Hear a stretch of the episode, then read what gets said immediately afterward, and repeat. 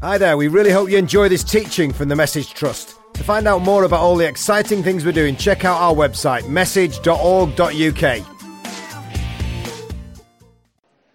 All right, afternoon, everybody. It's great to see you. Uh, glad you've come along to this session um, because, to be honest, it's such important stuff I'm going to share with you. And uh, I'm probably not going to speak for an hour. So I'm guessing I'll give you opportunity uh, towards the uh, end of the session to interact and ask any questions, and it can be about um, what I've shared about, or it can be about anything about the message, about what were anything you've heard in the last whirlwind 24 hours. Because we've had quite a time, haven't we, so far? And even uh, yeah, so I'm really encouraged. Let's um, let's just pray. Thank you, Jesus, that you're with us. Thank you that you can give us strength to keep going, even when others would quit. You can empower us and envision us and, and give us a, a, something worth living for that no one else can. Thank you that you've done that. And I pray, God, that you'll encourage my brothers and sisters in this time together. In these next moments, by your Spirit, you'll spur us on and speak to us and help us to put good things in place that will help us to go the distance for you. Thank you, Jesus. Amen. So, the classic passage in Luke chapter 8, uh, perhaps Jesus' most famous parable, the parable of the sower. And um, in the parable of the sower, it ends up by saying this Jesus, when he's explaining it, he said, There is a hundredfold harvest, and the hundredfold harvest comes to the person who does two things A, has a good and a noble heart, and B, keeps going to the end. If you can do those two things, you will produce a hundredfold harvest. Anybody like the sound of it? You know, in Jesus' day, uh, of course, he, he, lived in an agricultural society, uh, and in the autumn they would, and they would sow into the ground, and then in the spring they would pull out the harvest. And if they could produce seven to ten times what they sowed into the ground at harvest time, that was like party time. It was revival time. It was not only enough for them and their family to be blessed, everybody around would be blessed. The, the whole village, the whole town would be blessed. Actually, they'd have more than enough to bless other villages if they could pull out of the ground seven to t- ten times what they sowed in. Jesus said, if you've got a good and a noble heart and you keep going to the end, you'll produce how much? A hundred times what was sown. I mean, a supernatural, over the top, crazy harvest where millions of people are blessed. Do you like the sound of it? Do you want it if it's there? Do you want it for your communities, this society? Do you want it for the poor and the lost and the broken? Of course we do. But Jesus says it's there. It's there not for the smartest, sexiest, most resourced person. It's there for the person who's got a good heart and keeps going to the end. However, the sting in the tail, because I said in that parable, everyone's in there, you're in there, and I'm in there. Most Christians aren't the good soil that produces the hundredfold harvest. Most Christians, in my opinion, are the seed that fell among thorns. And the cares and the worries and the riches of this life choke the seed, and it never truly matures never produces that bumper harvest. What a, a tragic statement to make, don't you think? But as we look at our hearts and as I allow the Holy Spirit to examine me, I know so often that's me. The cares, the worries, the riches of this life choke what God wants to do. But how about if by being at a, a conference at this warehouse, something could spark in our heart? Where suddenly it's not all about me, it's all about Him and it's all about them as a result of getting His heart.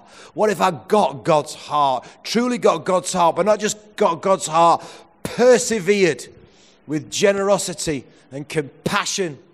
And I, I became an overcomer who, you know, when I'm 82 year old bloke, I'm still running on stage, preaching the gospel with boldness or whatever it looks like for me to have gone the distance. What about if I'm welcomed into heaven and when I get there, my chin hits the floor and I'm like, how the heck did that happen? And in fact, all great exploit exploits in this life are, are uh, through people who just keep going, who relentlessly keep going. And after 25 years, you look back and you think, how the heck did that happen through a joker like me? And God sees your heart and God sees you're willing to keep going. And, and hey, we're not the biggest ministry in town, but I am like, God, you've done more than I could have asked or imagined. You know, when me and my brother left Harrogate Fashion Fair in 1988, and nobody knew us, I was a, a, a youth leader in a local church and a, a businessman. But we had an idea, we had a dream and I believe it was a good hearted dream. We'd employed lots of young men in our business who were completely out of control. The, the, we, we, had a massive surge in turnover, and the job centre discovered there was a, a business in Longsight that would employ literally anybody. We were so desperate, you know, braces had come into fashion. Lady Diana had worn a pair of our braces, that's our theory. And we had orders on for millions, and we went to the job centre and we said, The harvest is plentiful, but the workers are few. No, no, we didn't. We're not that cheesy Christians. But. Uh, we said, you know, we need some people to make some braces. We borrowed a load of money, bought loads of brace machinery, and over a short period of time took on dozens and dozens of young men. And they discovered here's a business in Longsight that will actually take people straight out of prison. They're that desperate. They will employ young men who've never had a job before. So we gave all these lads jobs, and it was carnage. It was violence and vandalism. I remember this massive guy who looked like Frank Bruno smacking our foreman in the face because he'd been taxed on his salary. he went, he went, you, you says I was on 100 quid a week and you have only paid me 80 quid. Smack. and poor Howard was like, it's called tax and national insurance, Colin. And as he walked out, he says, If I ever see you in Manchester, you're dead, mate. So for about the next two years, I was hiding in doorways because I saw this six foot seven guy walking down Market Street. And I knew he'd kill me because I'd, I'd applied tax and national insurance on his salary. And we had some real adventures, and we had hideous graffiti over our factory. And then the break in started. And uh, we had a season where myself and my brother would get called out with break ins at least three nights a week and I'd drive into work down Stockport Road, and, and uh, we also used to embroider these cool jackets that were in fashion at that time. Um, and, uh, and I'd be driving down Stockport Road, and I'd be like, there's one of our jackets. There's another one of our jackets. There's another one of our flipping jackets. I'll kill him. Uh, and I knew we hadn't, you know, they hadn't bought them from the local retailers. They'd passed them through our skylight the night before. And it was a really difficult period. But at Harrogate Fashion Fair, God actually did a little number on me and my brother. And uh, we're like, hey, you know these young men? Yes, their lives are out of control. But maybe it's because nobody's telling him the word of God. You know, David in the Psalms said, How does a young man keep his way pure? And he answered his own question, didn't he? He said, By living according to your word. And certainly nobody was telling these young men the word of the Lord. And, and we said, You know what? Let's organize Manchester's biggest ever youth mission. That's how daft we were. Let's book the Apollo Theatre for a week. Let's get every church engaged. We'll, and we'll have hundreds of local missions. And then a week at this venue, thousands of kids are going to come to Christ. And you know what? When ordinary people hear the Lord and get on with it like that, I, I believe heaven, heaven laughs to start with, but a cheeky laugh. And then the Lord gets behind them because it says in 2 Chronicles 16, verse 9, the eyes of the Lord is arranging the earth looking for a heart not looking for the most talented, just looking for a big heart. And God gave us a heart in 1987 for these lads we were employing and for the community of Longsight, where it seemed there were, so little, so few churches that could engage with these kids. And we wrote to every church, we booked the Apollo, and the message trust actually started then 30 years ago, not 25 years ago. And amazingly, you know, there were 300 local missions in the build up. It did become the biggest youth mission Manchester's ever seen. And by the last night, they were queuing up to get in the Apollo at half past two, all these wild animals. And God had given us that scripture that is still over the message rivers in the desert, streams in the wasteland. The wild animals will honor me, those I've formed to declare my praise. And so we got on with it. And then uh, we did it again in 89. Then we formed this funny band, the Worldwide Message Tribe. And again, you know, absolutely did not know what we were doing. Mark Pennells, who was my kind of wingman, was, was a bit more talented than me, certainly musical, but I had no musical talent. Anybody who's heard the Worldwide Message Tribe won't argue with me there. Anybody who saw us perform, they used to call me the heavy foot because I just used to stomp around on stage and do this funny demonized Sesame Street rapping.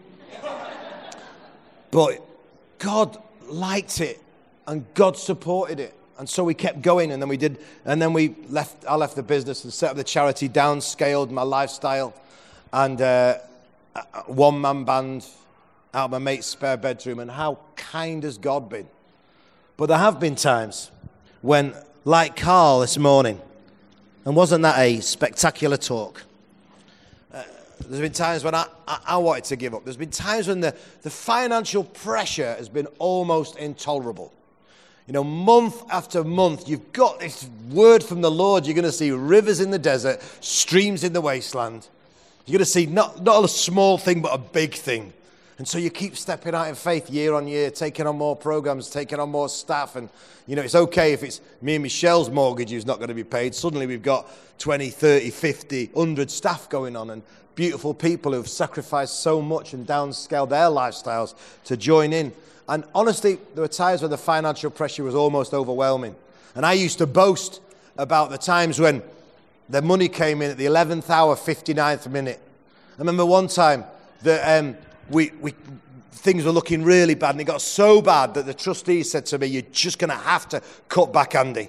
We can't carry on like this. We certainly can't start paying our bills late. That's not going to be honouring to God. So I had the hideous job of gathering all the managers to meet and talk about who we were going to lay off. I've got all these promises. I know the amount of kids that are getting saved and all the great stuff that's happening. And I gathered the managers, this would be maybe 15 years ago, in our small meeting room our premises. And, uh, and uh, they knew something was funny, going, funny was going on, but I didn't know what I was going to say. And I was going to go up to the meeting and say, Look, guys, I'm so sorry. We've got to cut this much off the budget. Uh, I believe it's pruning for growth, but it's a tough time, and we need to talk about what that looks like and I'm walking up the stairs with a heavy heart. And Anne, who was on reception, then said, There's a phone call for you, Andy. And uh, I said, Oh, I'm sorry, I can't take it, Anne. And, uh, you know, I've got this meeting and I really need to focus. She said, I think you might want to take this one, Andy. And it was a guy called John, a businessman who supported the ministry. And I went down, I said, Hello, John, how are you doing? He said, I've heard you're a bit tight for cash, lad. And I said, uh, You're joking, aren't you? We've just got the manager of a meeting talking about how we can cut back for the first time in the history of the message. He said, he said How much do you need? I said, Oh, well, you know, just to even pay the bills and get on top, we need £100,000. He said, I'll put it in your bank this afternoon, lad. Honestly. And so the meeting went from being like weeping and wailing to do a conga around the small meeting group. God does love us after all. and yet, and I used to boast in stories, and I do, I still boast. That was the Lord.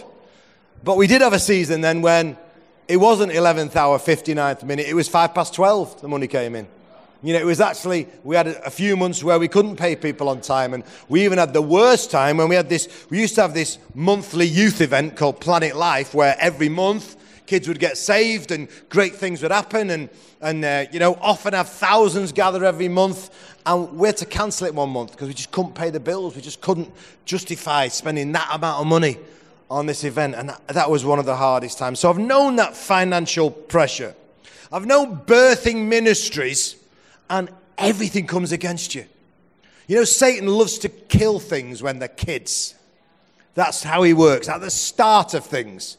You know, i.e., Moses. Yeah, if he could just wipe out Moses, i.e., Jesus. You know, the, the, all the boys were killed, weren't they? Because Satan wants to kill things at the start when all the potential can be can't be fulfilled. And so I remember when we had our launched our first Eden team. You know, we'd we'd gone into Benchill, the most deprived ward in Britain, with the Worldwide Message Tribe, and, and we'd seen an amazing harvest. I, I remember, you know, when we used to do have the band, I would preach at the end of every concert, and uh, one of three things would happen either, you know, we'd do a really slow number. And I tell you, last night, I'm like, I'm going to get those bands to write this really power packed ballad that's all about Jesus and all about taking up your cross and all about repentance. And, and we're going to do an amazing video. I, I'm going to insist it happens and it's going to be amazing. And we're going to do it after last night. I thought, you know, couldn't that have been so great? But we had that, uh, whatever, 20 years ago. and um, it's called The Cross. And I used to mime, and Mark Pennells used to sing a bit, and there's an awful lot on the track. and after all this rapping and everything, and, but, but we would have images of Jesus on the cross, and often, you know, the Holy Spirit would fall, and people would be really convicted. Occasionally, it was like the ballad at the end of the, you know, the night when this is a chance to make a move on that girl you've always, always fancied, and so I'm preaching the glorious gospel while they're all playing tonsil tennis, or or the atmosphere would or the atmosphere would change and so they'd start punching holes out of each other and again i'm trying to preach and there's two lads pasting each other but in benchill it was the former you know the spirit fell and it was amazing and we invited kids to go to response room and 100 guys gave their life to christ and just re- roughest toughest the wild animals the kind of blokes we'd been employing in our business and and um, we invited them to church on a sunday and they all came there's 20 people in that church in Benchill, but that Sunday there's 120. And Eden was born out of that. How does a tiny church like that, with so few resources, how did he disciple this many young people? And it was such a good heart. And I went out to Soul Survivor and uh, preached across the Soul Survivor sites and called on workers to come and join us in Benchill. We needed a team of about a dozen. We got 300 and something volunteers. It was just a lot. I mean, how I wish it was like that now. And I, we sifted through all these, all these people who volunteered to move into Benchill, just to move a God, and got the crack 25 who moved in and pulled the boarding up off the houses in the roughest estate in Britain to try and disciple these kids. But honestly, the bombardment that came against us. Uh, Mark, Mark my, it was me and Mark full time for the charity at that point, and a bunch of other people. We were, we were leading the work. Literally got kicked out of his church for a season because we'd partnered with a church they didn't like. The bishop, who was a bishop, I won't tell you which one, but he was on our kind of core group, uh, pulled out and wrote this horrible letter how can you partner with these unbiblical people who do this, that, and the other? And it was just hideous. And we were having prayer meetings in this house because we couldn't meet in the church we'd always met in and where our offices were. And we're like, all we're trying to do here is reach the lost and the poor and the broken, and this bombardment's coming against us. Even, you know, over the years, I, I remember going out to um, Australia and I was, we were speaking at this conference, and there's a guy called Mick Duncan there who lives in the slums of Manila, an amazing guy. And he was speaking about all the trials he'd been through. And he's talking about, I've had mental health issues, I've had this, my family's had this, this, that, and the other. And he's living right on the cutting edge amongst the poor. And then he said to, to some of you won't have experienced any of these kind of trials, but some of us do. And I can't explain why. It's almost like some Christians live a charmed life. And I turned to Michelle and I said, You know what? In many ways, we live quite a charmed life, don't we? You know, we've got great health, we've got two kids who love Jesus, you know, we've, we've grown the ministry to this stage. And, and then we, and we left that seminar, that was the last thing we did, got on a plane, and we're coming back home via Bangkok. Got to Bangkok, and Michelle had the weirdest fall in Bangkok totally isolated, totally on her own. And she fell and smashed all her face in and had bleeding on the brain and was thrown in this, this taxi because he said, Don't wait for an ambulance. And we're going through the terrible traffic in Bangkok, pulled up at this hospital, and it was like scary, dirty place. And uh, the nurses are all freaking out because blood's coming out of Michelle's ear on the other side to where her face is all smashed in. She had to have these metal plates put in, and we stayed for, for um, over a week there in Bangkok before we were like flatbed flown back to Britain. And I was thinking all the time about Mick Duncan and about the stupid thing I'd said. because sooner or later, we will face trials that could take us out. Sooner or later, we will. Here's the good news, and you can say, Praise the Lord after this. Right now, you're either in the midst of a trial, you're coming out of a trial, or you're about to enter a trial. Anybody say, Praise the Lord? Because isn't that, isn't that it? This side of heaven, we do face trials. You know, you may not hear it on Christian telly, but in the Bible it says, in this life, you will face many trials. You know, you, you will. This side of heaven, we, we can't get away from it. But there are people, and the Christian church is littered with them. People who give up under trial and under difficulty. And the people who keep going. And I read this tragic statistic this week church leaders particularly, are in danger of giving up. Vast majority, 70% of church leaders in a recent survey said they feel so stressed that they regularly feel like giving up. Way more than any profession. Way more than doctors, teachers, social workers, you name it. I mean, can I just say, there's a good reason to love on your church leader. Don't you think? Part of the reason is they take the whole weight on themselves. Part of the reason is they think the gig revolves around them. Part of the reason is people are pains. That's right, isn't it? You know, it is hard being a church leader. If you're a church leader here today, bless you. I went forward for, well, not Anglican ordination, but, you know, to look into it. And I realized in about five minutes I'd be the world's worst church leader. But I have utmost respect for you. And uh, only 23% of pastors in a recent service said they felt content on a regular basis. How sad does that make you feel? You know, it may not be your church, your church leader may be the exception to the rule, and they may be loving life and doing a great job. But Christians, it is easy. It is easy to get stressed out. So, do you want my four top tips that will, if you honestly, if you could put these into, into practice, you will keep going to the end.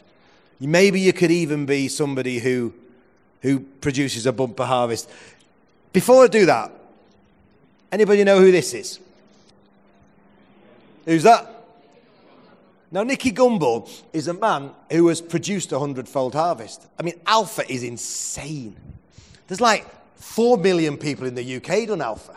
And when you think about that, you think word and spirit in community. How totally awesome is that? the seed sowing that's been done through Alpha, but tens of millions around the world. You go to the most bizarre places on the planet and you see that funny little question mark outside a hut in Kazakhstan or something. You know, how did that even happen?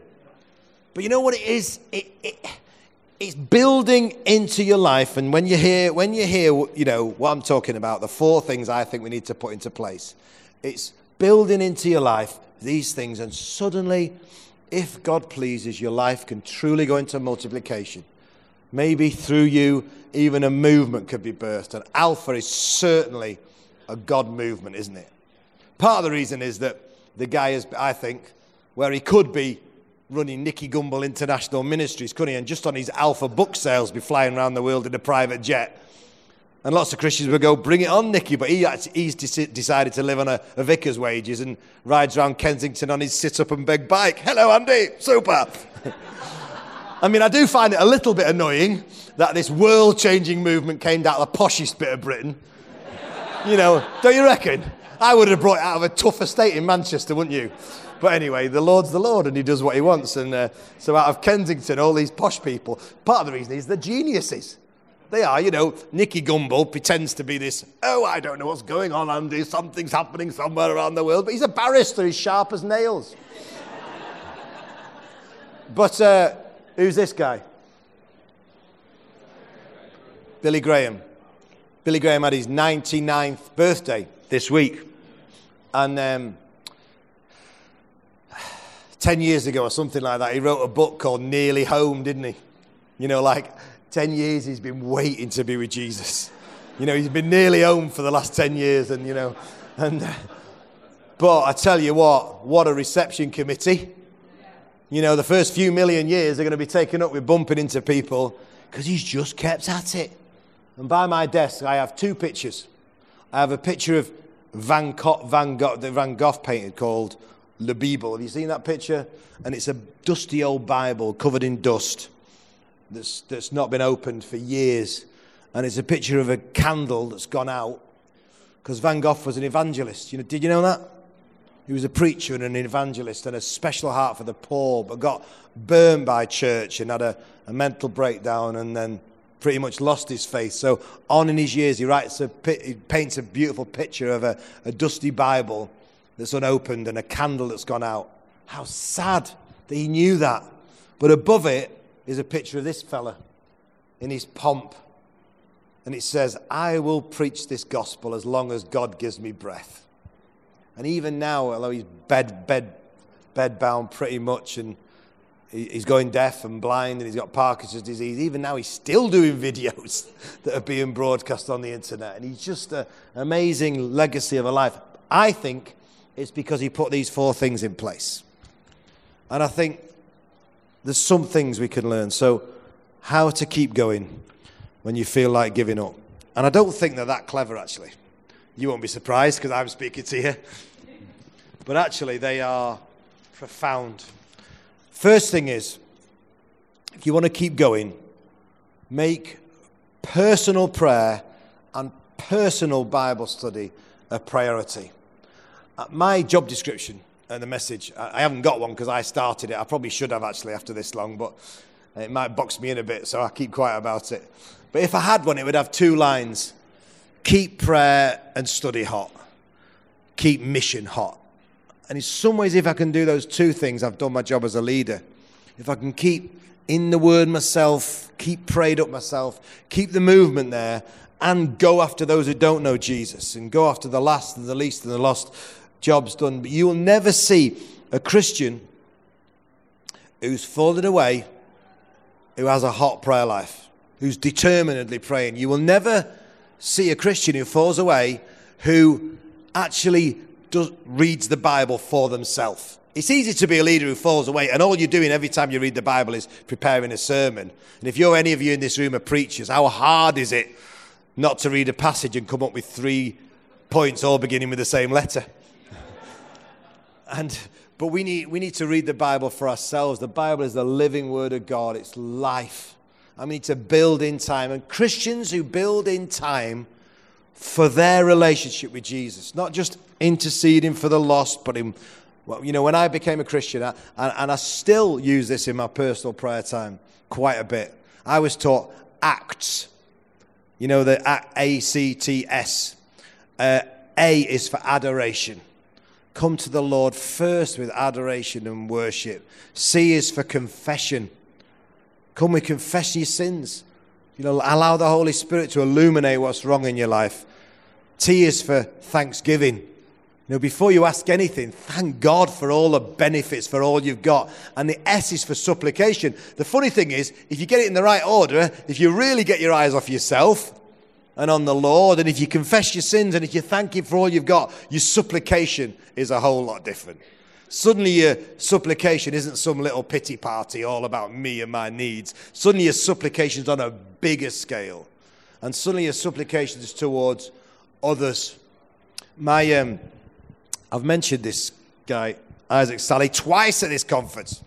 But uh, he's a, a, black pastor who just prays like nobody I've ever known. And, and uh, Michelle, my wife, another little trial, well, felt like a big trial at the time about six weeks ago, maybe two months ago, she was diagnosed with melanoma. So she had to have a significant operation on her arm and a lymph node removed to see if this cancer had spread. It was all a bit scary. And, and uh, anyway, praise the Lord. The reports came back a couple of weeks ago that it hasn't spread. And you know, onwards and upwards, but it wasn't, you know, it was a difficult time, a, a, a challenge to face, certainly.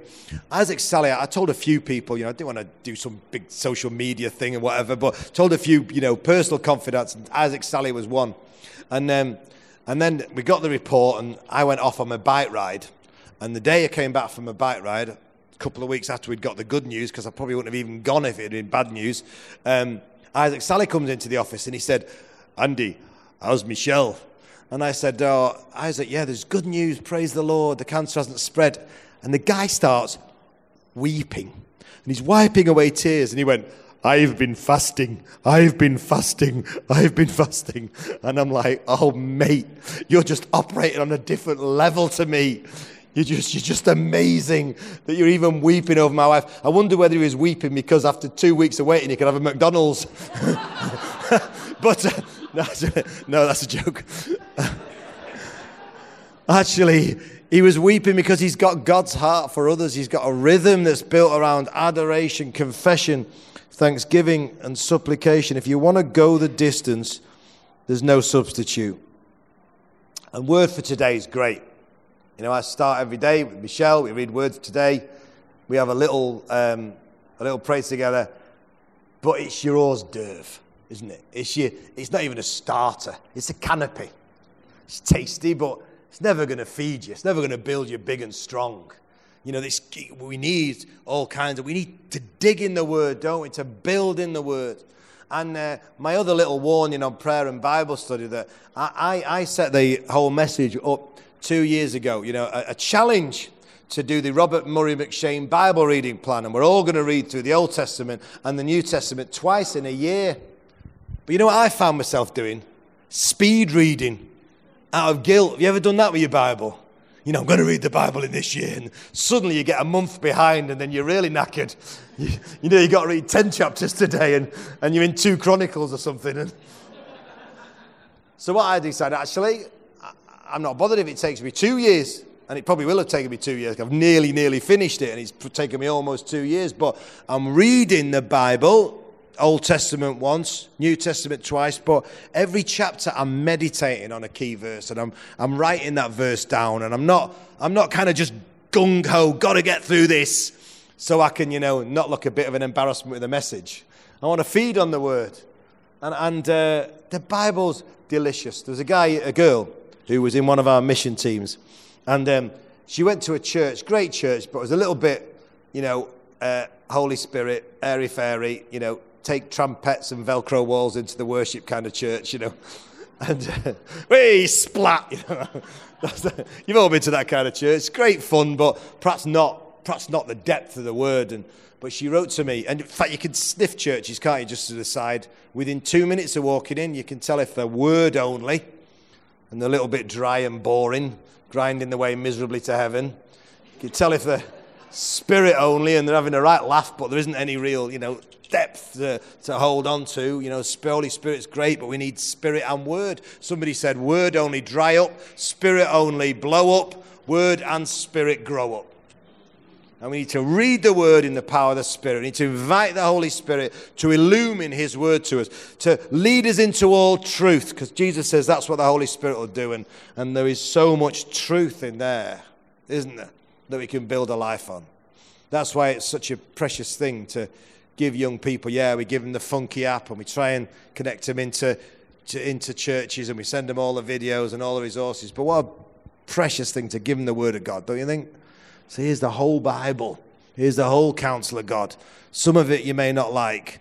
Some of it you're going to find hard and confusing. It's not your book, it's His book. Build your life on this word and you'll flourish and you'll go the distance. So, prayer and study, such an important thing if we're going to go the distance. The second thing is friends. We talk a lot about being mates on a mission. We're not just on a mission at the message, we're, we're mates on a mission. We're on a, on a mission together. We're not mates who sit around all the time like that around campfires, but that's okay to do. We're mates who go out on mission together. And the fascinating thing about Alpha, which is probably the organization in the last 30 years of church life that's made a bigger impact globally in terms of winning people for Jesus than any other, and the Billy Graham Evangelistic Association, which was the organization in the previous 30 years that made the greatest impact in terms of global evangelism. Fascinating thing is, they're just mates on a mission. It's not Nicky Gumbel's ministry, it's actually Nicky and Sila Lee, who came out of uni at the same time, and Ken Costa, who went off to a bank and funded the whole thing. And, and it's this team of people and these lovely people who've downscaled life, downscaled the lifestyle from the city to pour the life into Alpha, and they've journeyed together. And I remember having a chat with Nicky Gumbel once, and uh, he, he, at this point he'd been curate of Holy Trinity Brompton, you know, on a curate's salary, which is, you know, not not very much certainly. Not when you've got the profile and influence and responsibility of Nicky Gumbel. And he said to me Andy my greatest privilege in life has been to serve Sandy. And he went all misty eyed you know. And he actually meant it his greatest privilege in life has been to serve Sandy Miller and this great vision. Because you know Holy Trinity Brompton and just all that's come out of that church. Quite extraordinary. Because basically they're mates on a mission and inevitably, they will have uh, annoyed each other and uh, had some disagreements, but they keep going as mates. And it's fascinating to look at the Billy Graham Evangelistic Association. When Billy did his last big mission, you know, because he was getting elderly and infirm and uh, thought he was nearly home, He did a massive uh, football stadium, you know, with a rock bands on before him. And but the guy who sung before him was 99 years old. Anybody know what he's called? What was he called? George Beverly Shea. George Beverly Shea was this up and coming gospel singer who started out 60 years previous singing before Billy to settle his heart before he preached the gospel. And they just journeyed together. You know who led the worship at Billy Graham's last ever mission after all these rock bands? What was he called? He was a better preacher than Billy Graham. He was called Cliff Barrows. They journeyed together through every mission, these boys. Behind the scenes was 80 odd year old, the Wilson brothers, something like W.H. Wilson. These poor old blokes lifting the PA system. and they were, on, they were at Harringay. They were the very first, the tent missions with Youth for Christ, these boys. And they journeyed together. And they'd seen God do stuff. And they didn't care, like Carl said, who gets the glory because we're not the Billy Graham Evangelistic Association. At the end of the day, we're the Jesus Evangelistic Association, aren't we? And we'll play our part and we're mates on a mission. So, who are your friends? It's great to have non Christian friends. We must have those. You, you must be deliberately doing everything you can to be a friend for those who don't know Jesus. And of course, the greatest kindness you can offer somebody is to share the love of Jesus with them. And that should be your heart. But it's also super important to know who your mates on a mission are. Because if you're isolated, if you, which is again what so many leaders do, they isolate themselves and it all comes through them and they end up getting burnt out and disappointed and end up sacking it off. So, who are your mates? Who are your mates you're on a mission with? If you haven't got any, find some. You don't feel like who are those people? Kindred spirit who sharpen me. One of the lovely things, and it is a lovely thing about Advance. You know, we've got this Advance network of evangelists that we're, we're looking to, well, we've got 300 of them already, but we're looking to see many, many more in advanced groups, is the level of accountability. Once you start journeying with people and you realize actually this is a safe space to share some pretty heavy baggage and to be open and vulnerable and pray with a group of people who think the best of you. Have you got anyone like that? Anyone who can see you at your worst but still loves you? Someone who is a mate but a mate on a mission. Absolutely critical, I think, if you go in the distance. And as you journey, mates, more mates come along. You know, it's been amazing the last two years to have a mate on a mission called Carl Beach. And they're it is absolutely frightening how similarly we're wired. It's even like exactly the same beer, apart from he paints pastel paintings and classical, classical piano. We even wear the same shirts. You may have noticed that, yeah? Uh, in fact, the most, I'll say this, the most embarrassing day at the message was when I came in exactly the same shirt, shirt as my PA, Danielle. it was the worst day of her life, and it was a red check shirt. But anyway, but, uh, but yeah, to have somebody come alongside. But you know what happens? The reason Carl's my mate is because like attracts like. And if you're passionate for the poor and passionate for the lost and passionate for Jesus and you, you don't take yourself too seriously and you're okay taking the mickey out of people and them taking the mickey out of you, you attract people like that. You attract mates who are, who are on a mission, who are, are for you though when things really do go pear shaped. Second thing. The third thing, if we're going to go the distance, is get a vision bigger than yourself. Is there a vision for your life that's bigger than you could ever achieve? I can't tell you what a, a joy it is to stand at the back of a room full of whatever it was, 1,500 teenagers or however many people in that room last night, and, and look at all these people doing all this amazing creative stuff, and, and, uh, and I've had nothing to do with it. And isn't everybody glad? But you know, I, have got a vision way bigger. I can never do that. There's so many things happening around the world now that I could never achieve. What a thing to have 623 Eden workers moved into these deprived communities and have all this stuff kicking off globally. You know, when you start, and, and ministry does tend to start with a man or a woman It starts with an individual who gets God's heart, and in this case, perhaps it was two blokes, you know, Hawthorne brothers. Uh, uh, but then soon the man becomes a mission. God blesses it, thing grows, God sees the heart, and then if things are going really well, the mission can become a movement. That's when things really get exciting. And I feel like we're on the cusp of that at the message. I feel like the mission could potentially become a movement where we're exploding all over the place and it really is out of control. There's a little sniff of that around the world at the moment. Perhaps you've sniffed it even these last 24 hours. Just movements happening.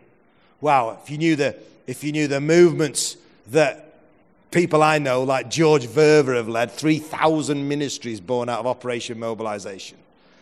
The ministries that people like Bill Bright, you know who he is?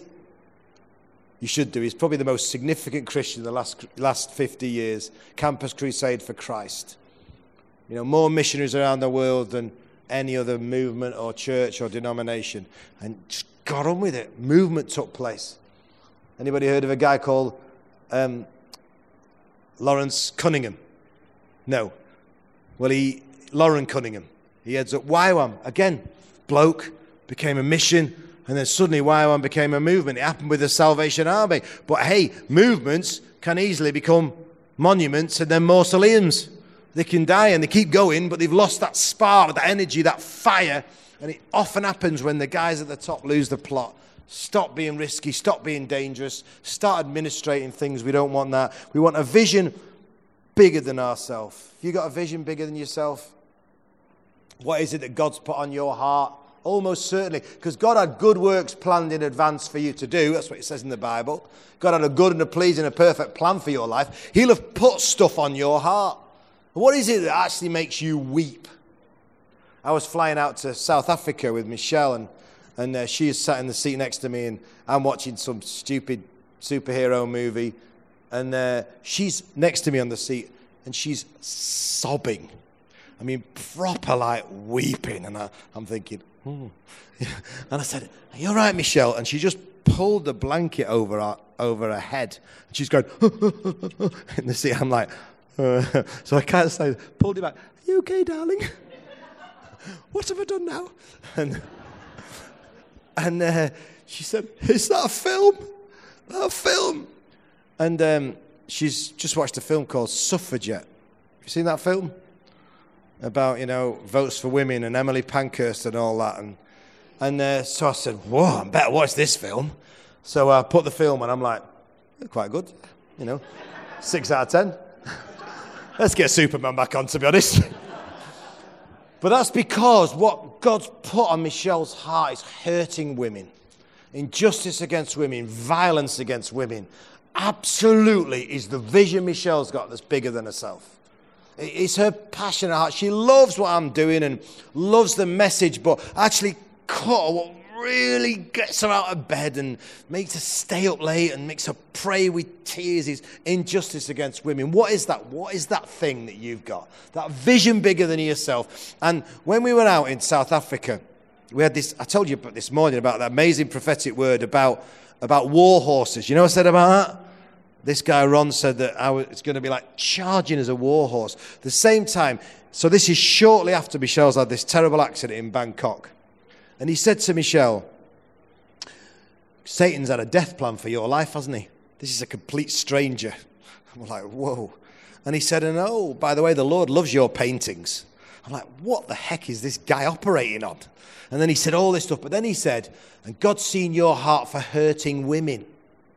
God sees that you have a heart for her, and He's going to gather people around that vision, gather other women around you, and you're going to make a mark in this generation. You're going to bless hurting women. You're going to be involved in all this beautiful ministry. How good is that? Because that's what happens when we get a vision bigger than ourselves, other people gather around it. That's how it works. And suddenly, because we're not on our own, isolated, trying to do it all ourselves, suddenly we've got other people who can share the load. Suddenly we've got other people we can journey with. And if we're weak, somebody else can be strong. If we're struggling, they can cheer us on. And we're people. And again, you know, get that vision. Is there a vision for your life? I'll give you one if you like. It's called the message trust. We need a whole lot more people who this is the vision of the passion of their life. And I love that. I love there's so many people who, who my vision is just joined to this vision. And maybe, uh, maybe I'm not going to have my name, you know, on the publicity at the conferences, but I'm just as far in as Andy Hawthorne and Carl Beach. And maybe on the final day, Andy Hawthorne and Carl Beach got the glory because they stood at front of the conference and everyone said, Oh, what an amazing ministry you've got, Andy. Or, or I get in, introduced as, Here's the man of God, Andy Hawthorne, as part of me, like, Oh, yeah. But you were just serving on an Eden team. You're just pouring your life out in a prison, or you were serving in a bus community till one o'clock in the morning, or whatever it was. You were just going, going, going, and Jesus sees it all. And it's your vision, and it keeps you going, and it excites you when you see the breakthrough, and you're sharing the glories, and you weep over the trials. Have you got something like that? Well, if you haven't, find out what it is, because the Lord has good and pleasing and perfect plans for your life. The Lord has good works planned in advance for you to do. You know, Ephesians, when you became a Christian, you received two great gifts. The first great gift was salvation. In Ephesians 2, verse 8 and 9, it says, It's by grace you've been saved, not of yourself that no man can boast. It's a free gift. What a gift. You know, young people received it last night in this very building. What a gift. It's the greatest gift. But you also received, you received Ephesians 2 8 and 9. You also received Ephesians 2 verse 10. Good works planned in advance. The day you were saved, if you like, a great gift from God, here it is. All the good works, and now you've got the Holy Spirit in your life you're cooperating with. Now you're free and forgiven. You can start to unwrap all those gifts for the good of this world. Do you like the sound of that?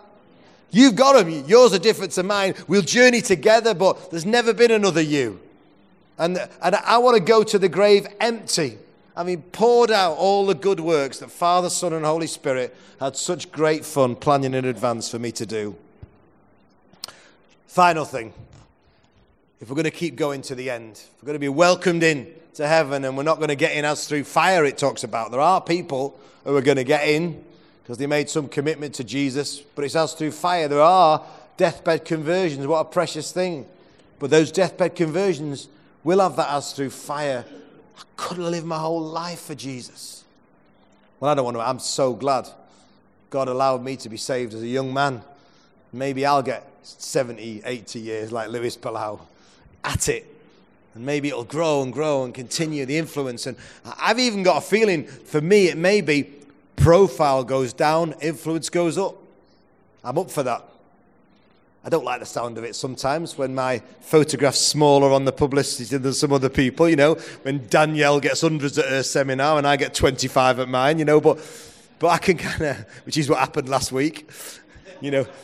They put me in the main venue for my seminar at this launch conference and Danielle Strickland standing room only, all fighting out in a, in a venue this size. I'm like, hmm, Strickland, what did I book her for? But actually, genuinely, if I want to lead a movement, doesn't matter who gets the glory. It doesn't matter that Jesus gets the glory, doesn't it? it matters we get a great harvest. So the fourth and the final thing, if we're going to keep going to the end, is sharing our stories. Says in the Bible, faith comes through hearing. And hearing through the word of God. My son's so daft, he's actually tattooed that verse on his arm. He expected me to be excited. but uh, share your stories. And for the Message Trust, I think one of the best decisions I made, like, well, I wonder how long ago, 22 years ago, was to give a whole day every month to prayer and worship and sharing our stories. There was four people at our first one. Beth Redman was there, who's speaking this afternoon, Matt Redman's wife, and a couple of others. And, and we fasted Except Beth Redman thought fasting was drinking chocolate milkshakes, I remember. Lots of them. But uh, don't tell her I told you that. But, but uh, we'd give a whole day. Four of us, and Mark Pennells would strum on his acoustic guitar, and we'd share our stories, and we'd pray, and we'd, we'd fast, and we'd seek the Lord. And 22 years later now, 200 people will gather on Monday ish. And and we'll have Luis Palau stirring us up and an amazing worship band leading the worship and, you know, great videos and great, just cool, so many stories. And I've often thought if I didn't have those prayer days, I don't even know if I'd kept going. If done every month when we can come back and remind ourselves. And part of my job is to remind the movement of what God said, but also they remind me of all the wonderful things that are happening. You know, we hear the wonderful stories and it's worth it. Of course, it's worth it for the one, but when you start to realize there's dozens and hundreds and some months, even thousands coming to Christ, when you start to hear the transformation, imagine what it's like for us just sat there listening to Ruth's story.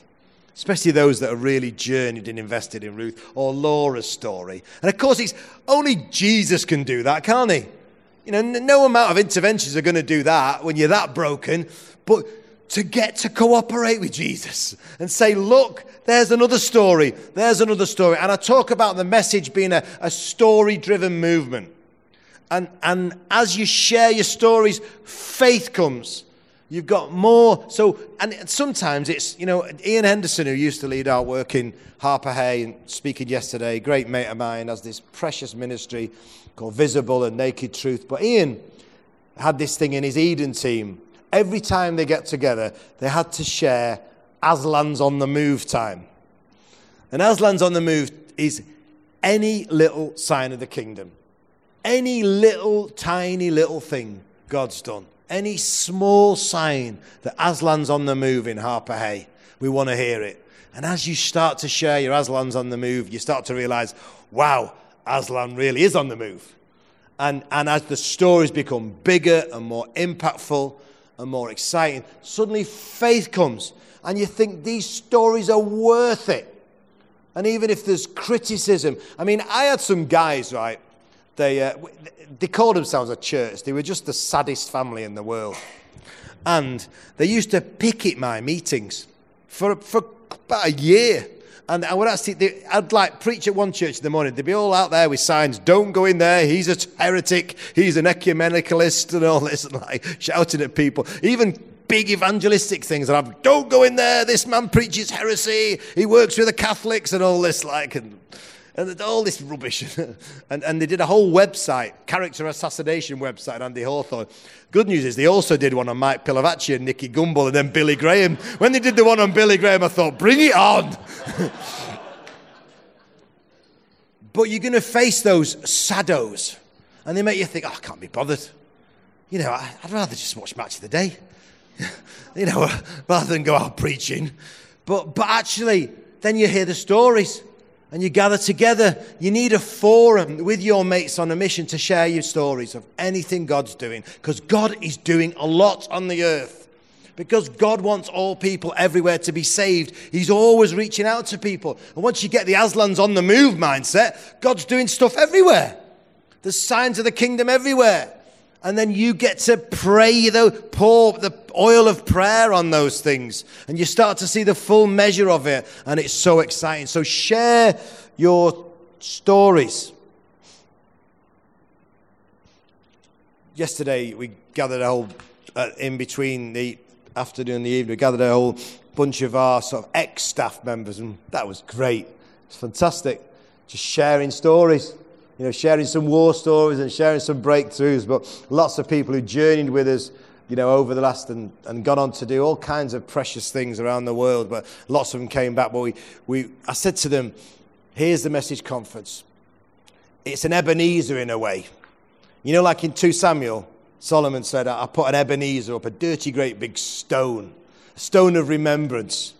And he said, because thus far the Lord has been good to me. Has anybody got that testimony in this place? Thus far, the Lord has been good to me. And I said, it's good to have an Ebenezer of remembrance, but we must never forget that our touchstone scripture is forget the former things. So I like to have a little cheeky look back, think, hey, 25 years, thus far the Lord's been good to me. You know, thousands of people saved, growth on all fronts, you know, millions of pounds of breakthrough, all, all that stuff that God's done, all that kind of. Thus far, the Lord's been good. But forget the former things because, see, I'm doing a new thing, says the Lord. Today, the Lord's saying, see, I'm doing a new thing. Carl said to me this morning, it feels like the Lord's fired the starting pistol again after 25 years. And I'll be back here as an 82 year old bloke. I'll be Louis's age. I'll have a lot less hair than him and I'll probably have a hearing aid. He's not even got a hearing aid, has he? When he ran on that stage yesterday, I thought, what's that all about? You know what it's about? It's about having the fire of God in you. It's about keeping going. It's about having a vision for your life and mates around you who keep you going. It's about being rooted in the word and loving prayer. And it's about something else that I've forgotten. what was it? What was the other one? Sharing your stories, that's it, yeah. It's that as well. She's really important. And honestly, I'm telling you, if any of that sparked off, it would be such a blessing that you're able to be at this conference. If you're like, yes, I do want to discover what the call of God on my life is, because there is one. Yes, I do want to spend more time in prayer and study, and they will almost certainly come together. Yes, I do want this bigger vision, and may, maybe it, it, it will mean sharing in a bigger vision. Maybe it'll mean joining in the fun of the message trust. Yesterday, we've got people offering themselves to join Eden teams. How precious is that?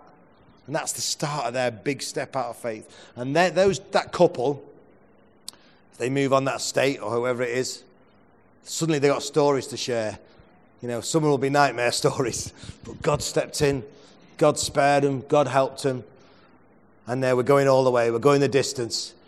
And we're going all the distance, not choked by the cares and worries and riches of this life, but we're going the distance with a good and a noble heart and a heart that perseveres to the end. And then we look back and think, oh, Jesus, you allowed an ordinary person like me who totally didn't deserve it to produce a hundredfold harvest. I want to just pray. We've got a few moments, and uh, as I said, I'd allow any questions from the floor or any comments. And, but uh, I'd love to just pray. Lord, I pray. I pray as a people. We're your people. You chose us. You went out of your way. You did everything so we can be saved. And you deposited your Holy Spirit in us.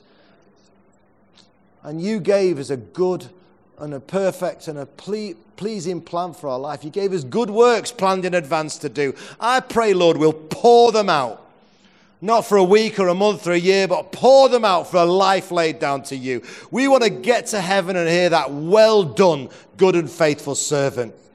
We want to enter into the joy of the Lord with a massive harvest. Uh, we, we want to be spending the first few million years in heaven just bumping into people. And by some amazing set of circumstances, through our prayers and our acts of kindness and our unashamed gospel proclamation and our love for the poor, we've got a harvest for you, Jesus.